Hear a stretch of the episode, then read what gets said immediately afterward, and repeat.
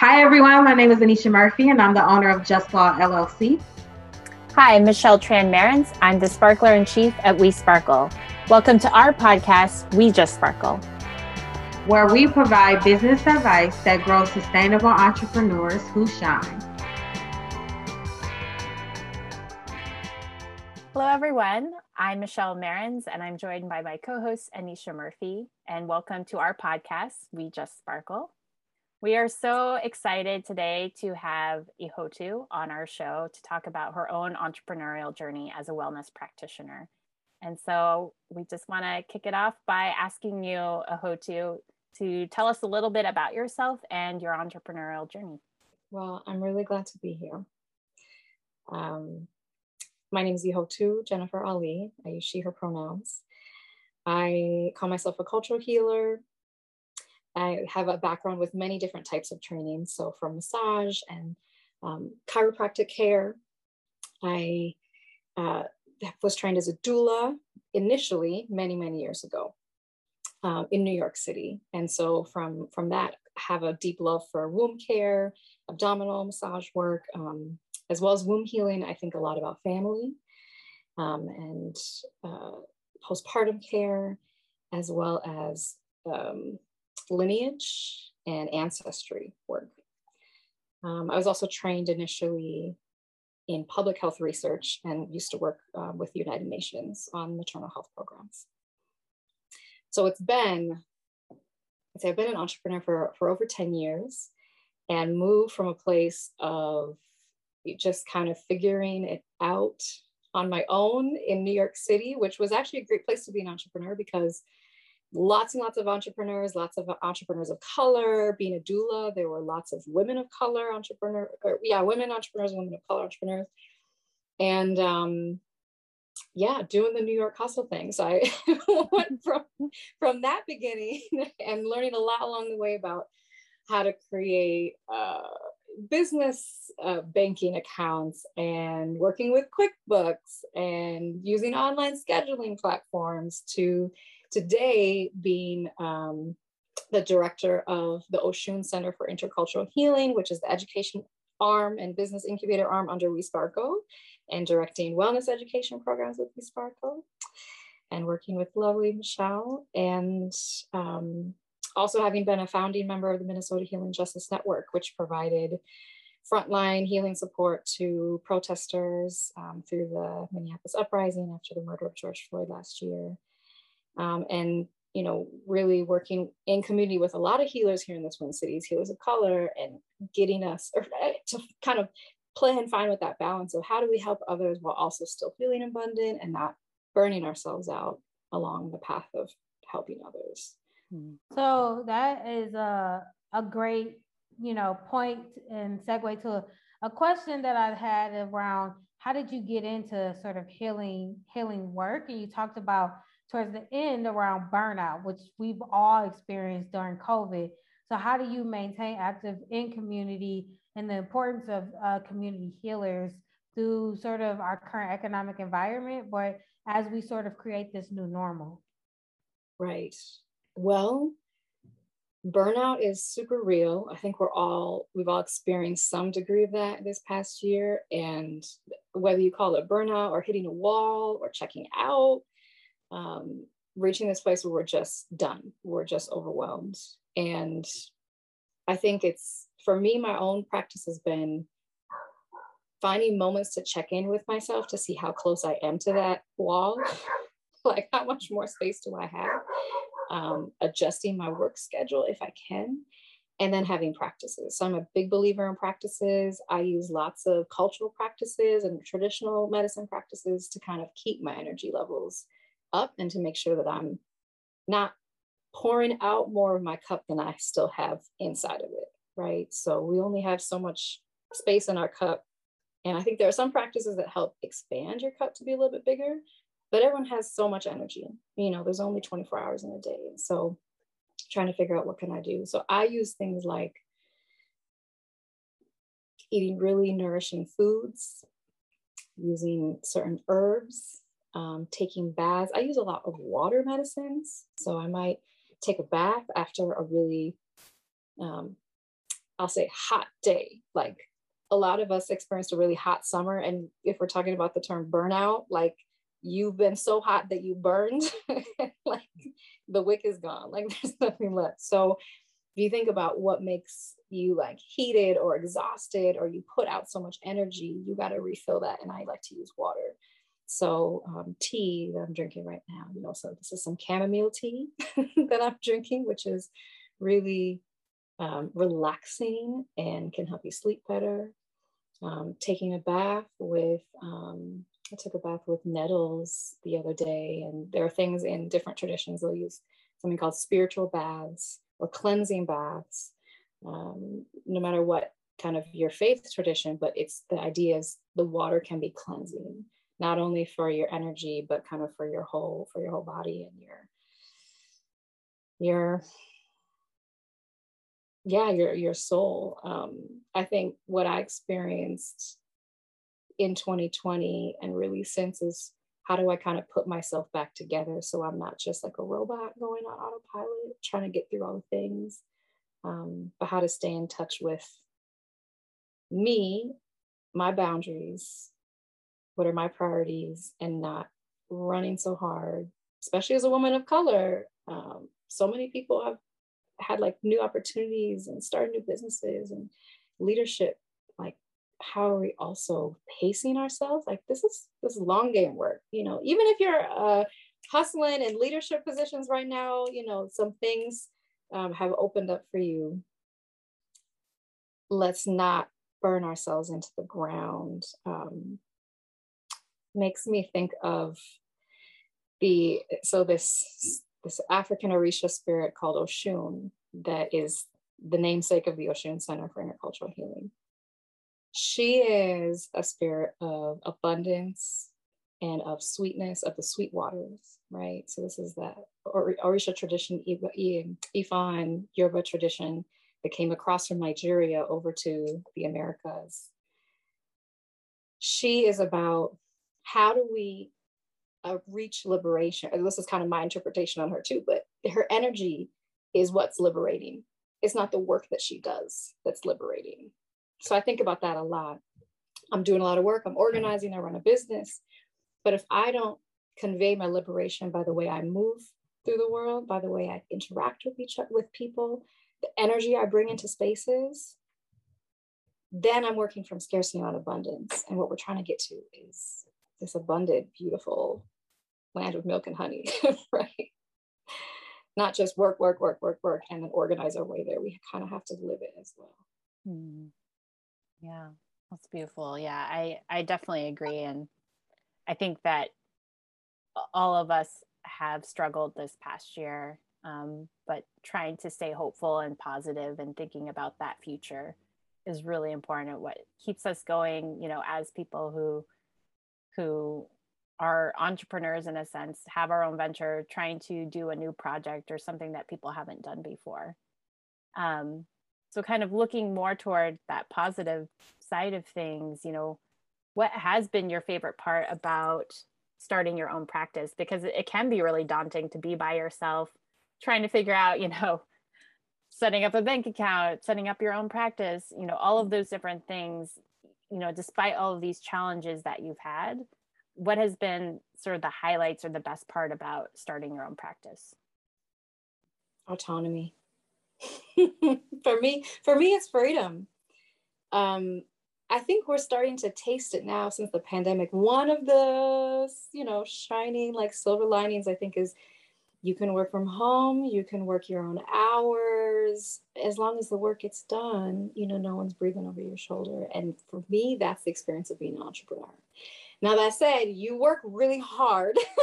so it might not, you know, some days I'm up till 3 a.m. doing work, but I chose that. And for me, that's also what liberation is. I get to choose.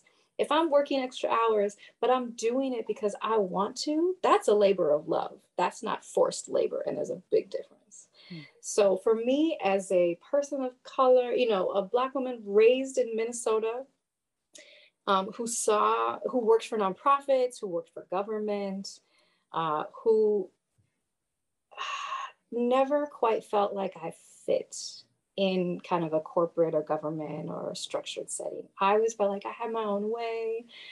I think really big and big picture and futurist.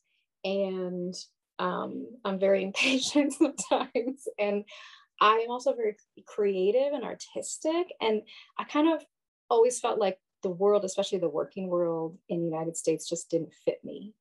And so for me to be able to do my work and make my own living, set my own rates, give discounts when I want to give discounts, work with the clients I want to work with, you know, create a vision, create my my my work becomes my protest, my work becomes my activism, my work is my purpose. Um,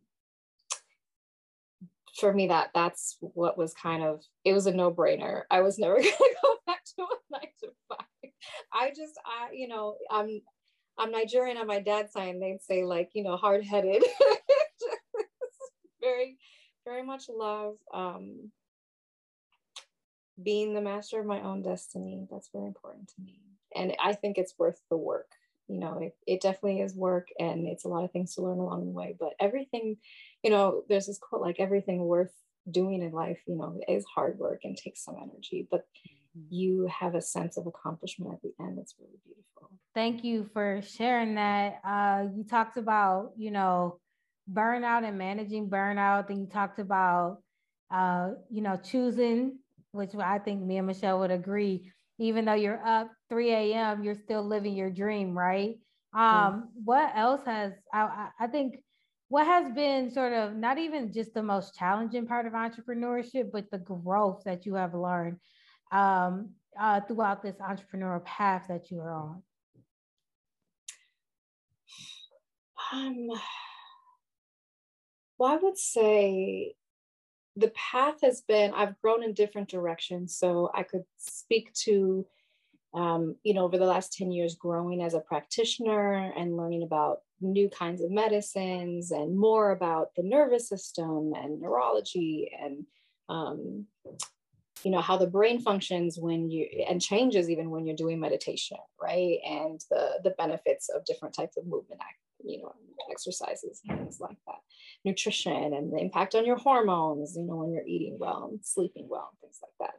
But then in terms of, of being a business owner i think really learning how to interface with systems that are not built for you as a as a you know black woman entrepreneur interfacing with banks interfacing with technology, those have been things that have been challenging for me over the years, and I continue to work through. Um, I think having you know basically friends and collaborators around me who are who are better and have like kind of helped me along the ropes with those things. Um, being able to choose things like um, local um, credit unions to be, be banking with or Black owned banks um, to invest my money and learning about investments, learning about really, really getting a handle on my budget. Um, because that's what that's for me, that's the real big difference about being an entrepreneur is I handle my own money, I handle my own um, taxes, I handle my own accounting. And so that's really been the growth for me is to get comfortable with those things, which let me tell you is a whole healing experience in of itself. is I have cried over like looking at my money trauma. And, you know, shout out to Kenya McKnight and the Black Women's Wealth Alliance that, you know, I got to go through one of their programs and I cried when I realized I had put a glass ceiling on myself that I didn't think I could ask for that much money, or I didn't think that I could um, step away from just being a solo entrepreneur and seeing clients in my clinic. The pandemic really asked me to think bigger right? And um, being featured on the Rolling Stones as part of the Minnesota Healing Justice Network asked me to think bigger. Who am I as a teacher, um, a director of wellness education, you know, in addition to being a one on one practitioner? Um, and will I allow myself to expand in the same way that I would tell my pregnant clients, um, you know, the, the rib cage throughout the process of pregnancy will grow six to eight inches wider to allow for the baby to have space inside of your ribs. not, you know, not all the way up in. You've got other things, heart, you know, lungs, but so the baby has space to expand. Your your body as a pregnant person will expand, and you know, will we? And that's a painful process. And I remember, you know, working those intercostals between the ribs people and telling them to take really big breaths.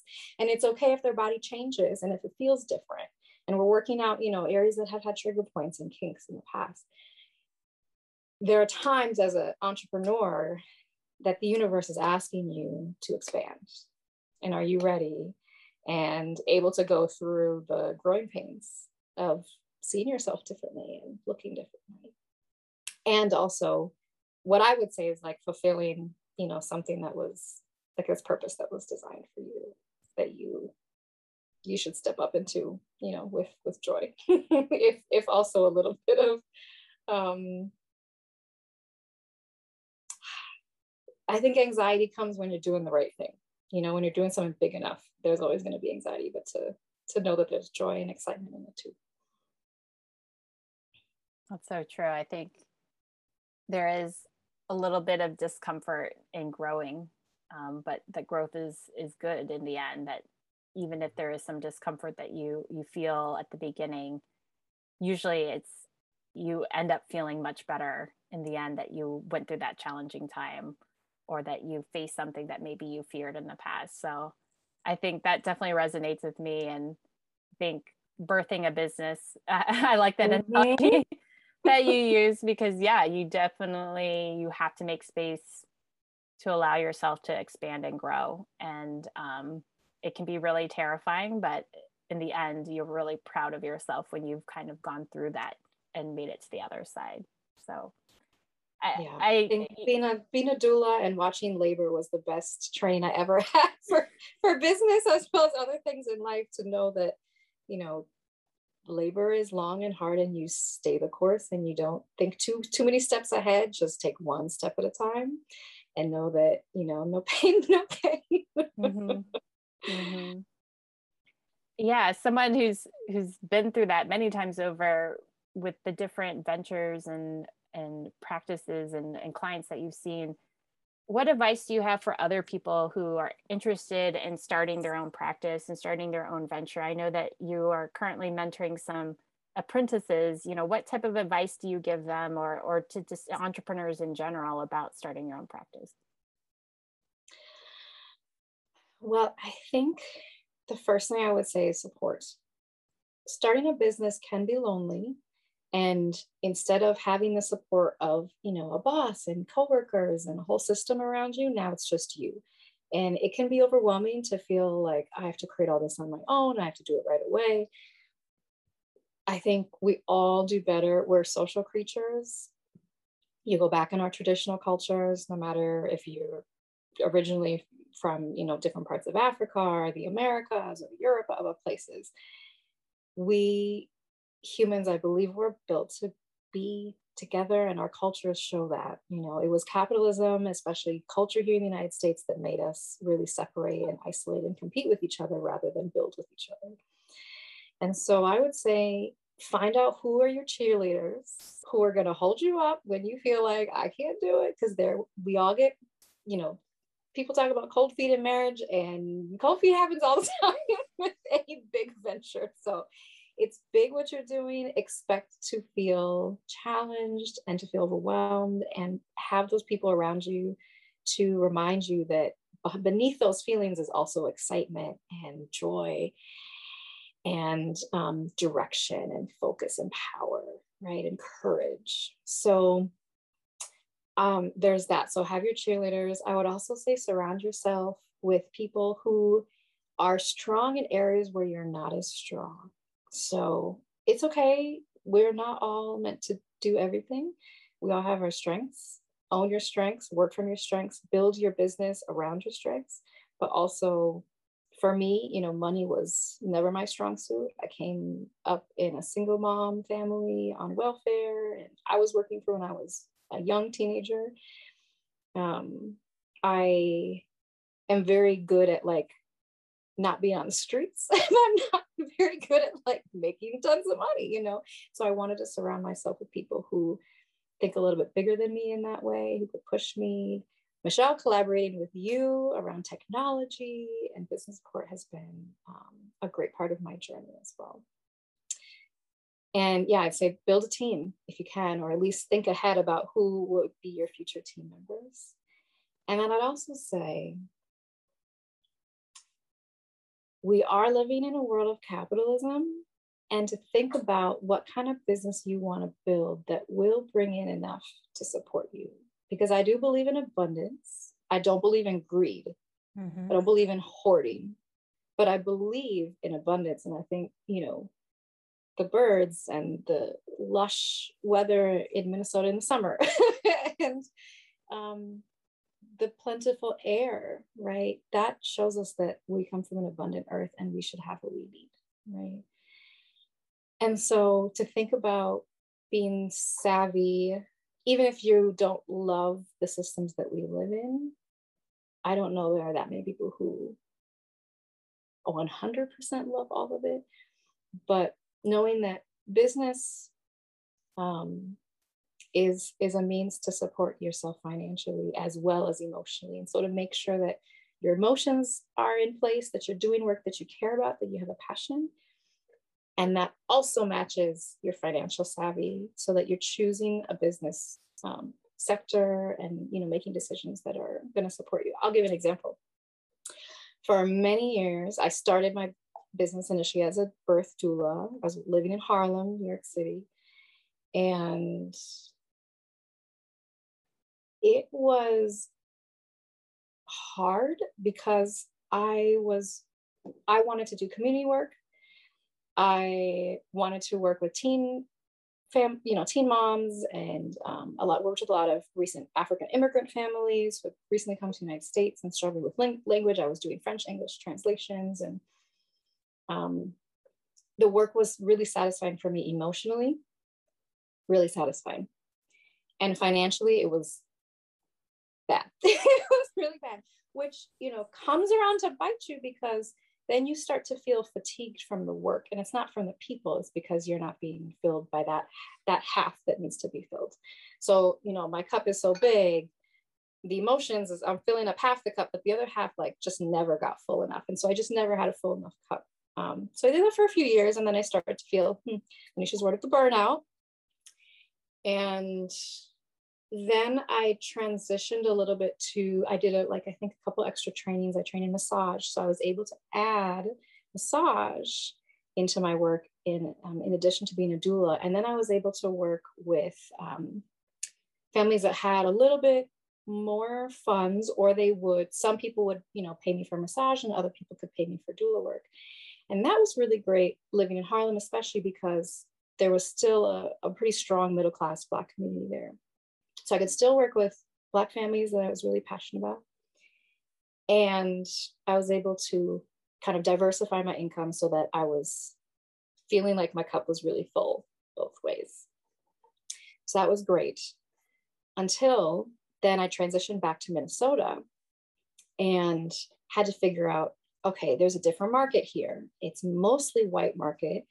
And um, I'd say that I had to switch or like kind of re renegotiate some of my work around my sliding scale so that I could still work with families of color and still do some massage and some some birth work, um, but also at the end of the day bring in enough that could fill my cup.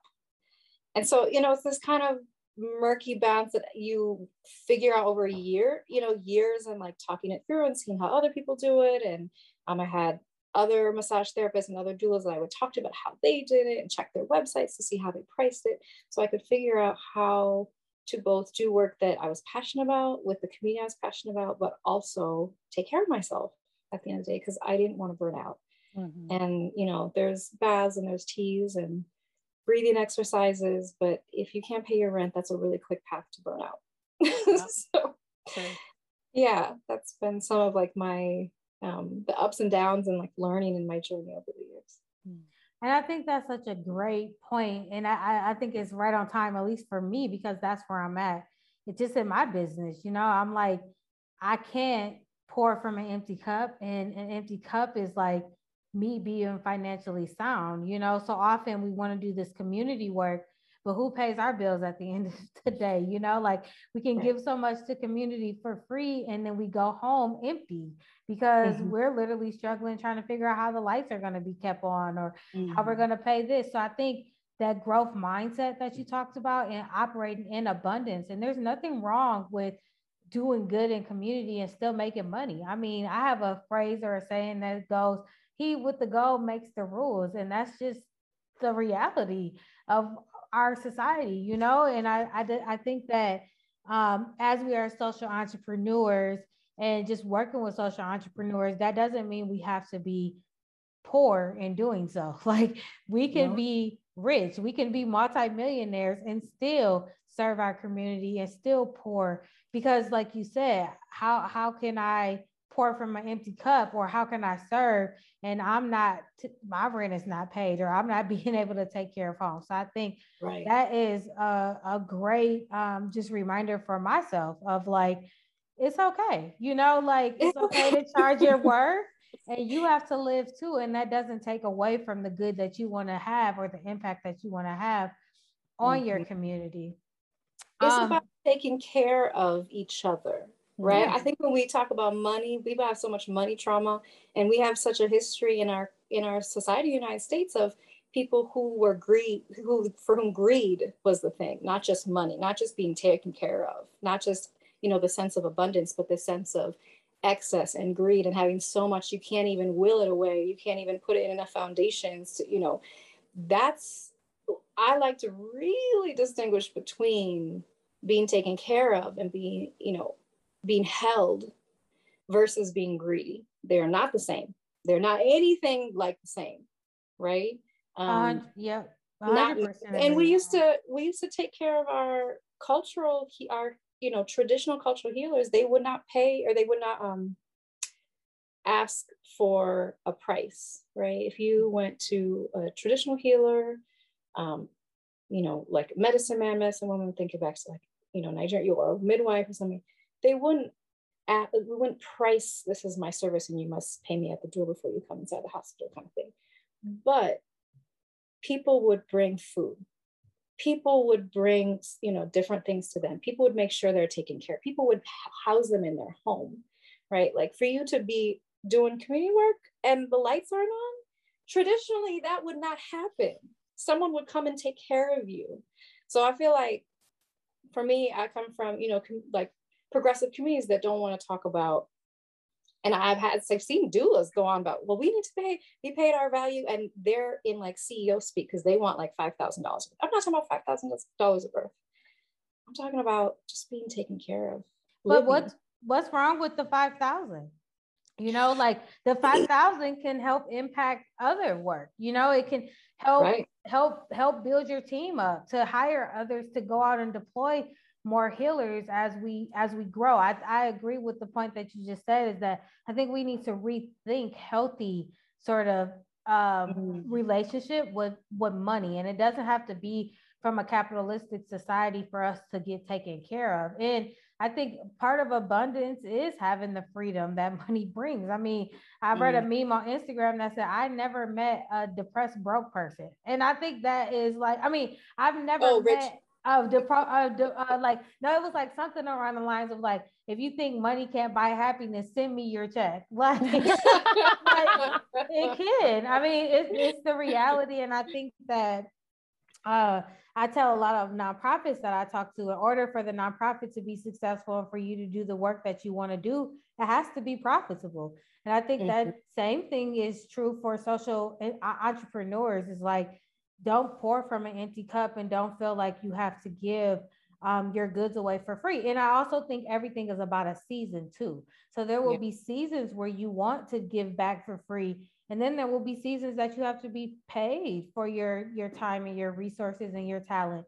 And both are okay, right? Uh, mm-hmm. As long mm-hmm. as, like you said, you're being poured into and, and you can take care of yourself first, because I think our first ministry starts with home right? Mm. And we can't go out and minister to someone else if home is not taken care of.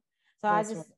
I just think it was beautiful and it was just a reminder to me on that like you, you got to take care home first. Um, to that extent, is there anything else you would like to share with the audience? Um, or did we miss anything? Just any tidbits that you would share um, to entrepreneurs, not just entrepreneurs in your space, but other entrepreneurs that may be on this entrepreneurial journey with you?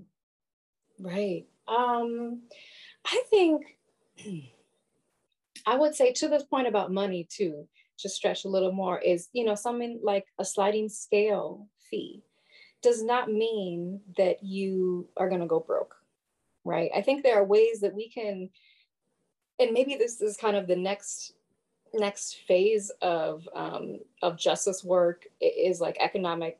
I mean, we know Martin Luther King, and so maybe we're moving toward that that direction, right? Like so.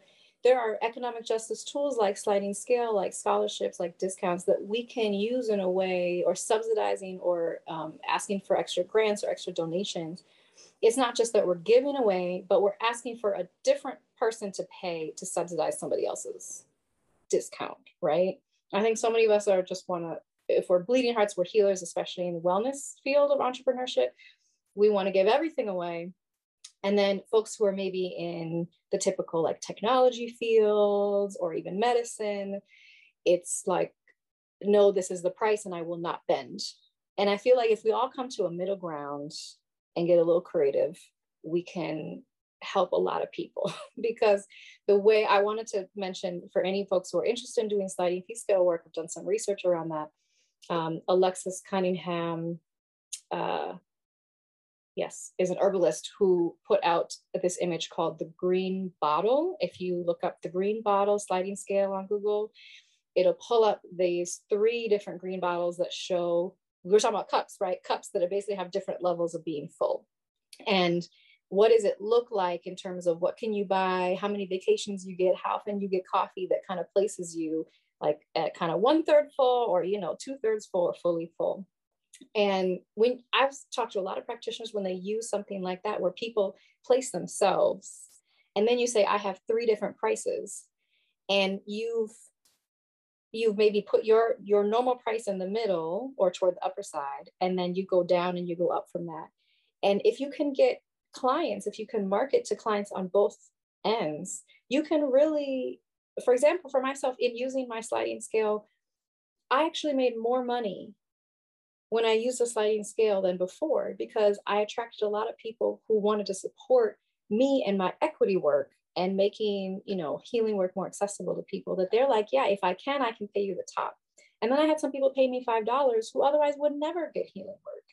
So i feel like we can get more creative so that people can access all this work and we don't you know martyr ourselves um, and we don't become so rigid in the sense like well i have to give everything away. I have to lowball everything. There are some people who will pay you. Let them pay you. Let them pay you. Put a high price you know? See what happens. Um, and then you know don't be so rigid that you won't ever let someone get a discount. People need discounts sometimes. It's okay you know? Um, create a separate uh, PayPal pool, you know, raise money for donations that will cover so that some people can get a discount. So that's what I would say um, to entrepreneurs. But to this point about um, you know traditional cultures and getting out of capitalism because i think capitalism actually makes us live in scarcity more than it helps us live in abundance i think getting out of some of those modern things about money has helped me to feel more taken care of because i'm leaning on my my cheerleaders my um, different you know collective members my apprentices my mentors they've got me so much more um, and with Oshun Center for Intercultural Healing, every quarter for either the equinox or the solstice, we're going to have a, you know, a talk with healers around cultural and collective medicines.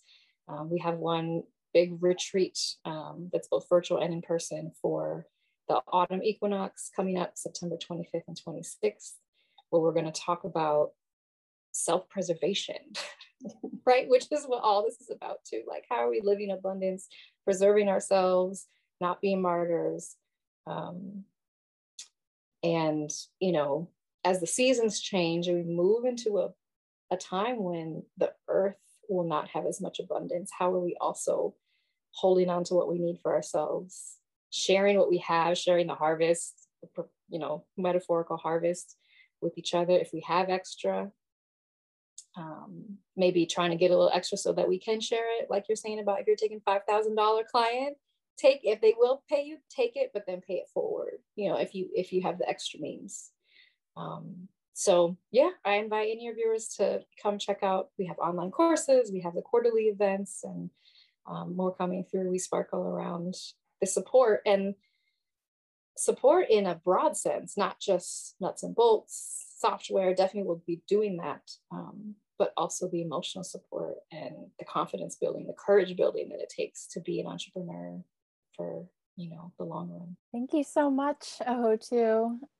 Yeah, I'll just say you um, can check out We Sparkle and or oshuncenter.wesparkle.co to learn more about our events or um, follow us on social media that we sparkle on Instagram, Oshun Center, O S H U N Center um, on Instagram. And then I'm on Instagram with my personal account at Ihotu Ali. So it's I H O T U A L I. Well, thank you, Ihotu, for an amazing interview um, today. You all, please make sure you follow the work and sign up for some of her healing events. Um, and we just appreciate your time today. And I'm sure the audience and the viewers will appreciate this interview as well. Thank On you. that note, you all, it has been an, another amazing episode of We Just Sparkle. Um, and we look forward to seeing you soon. Thank you. Bye.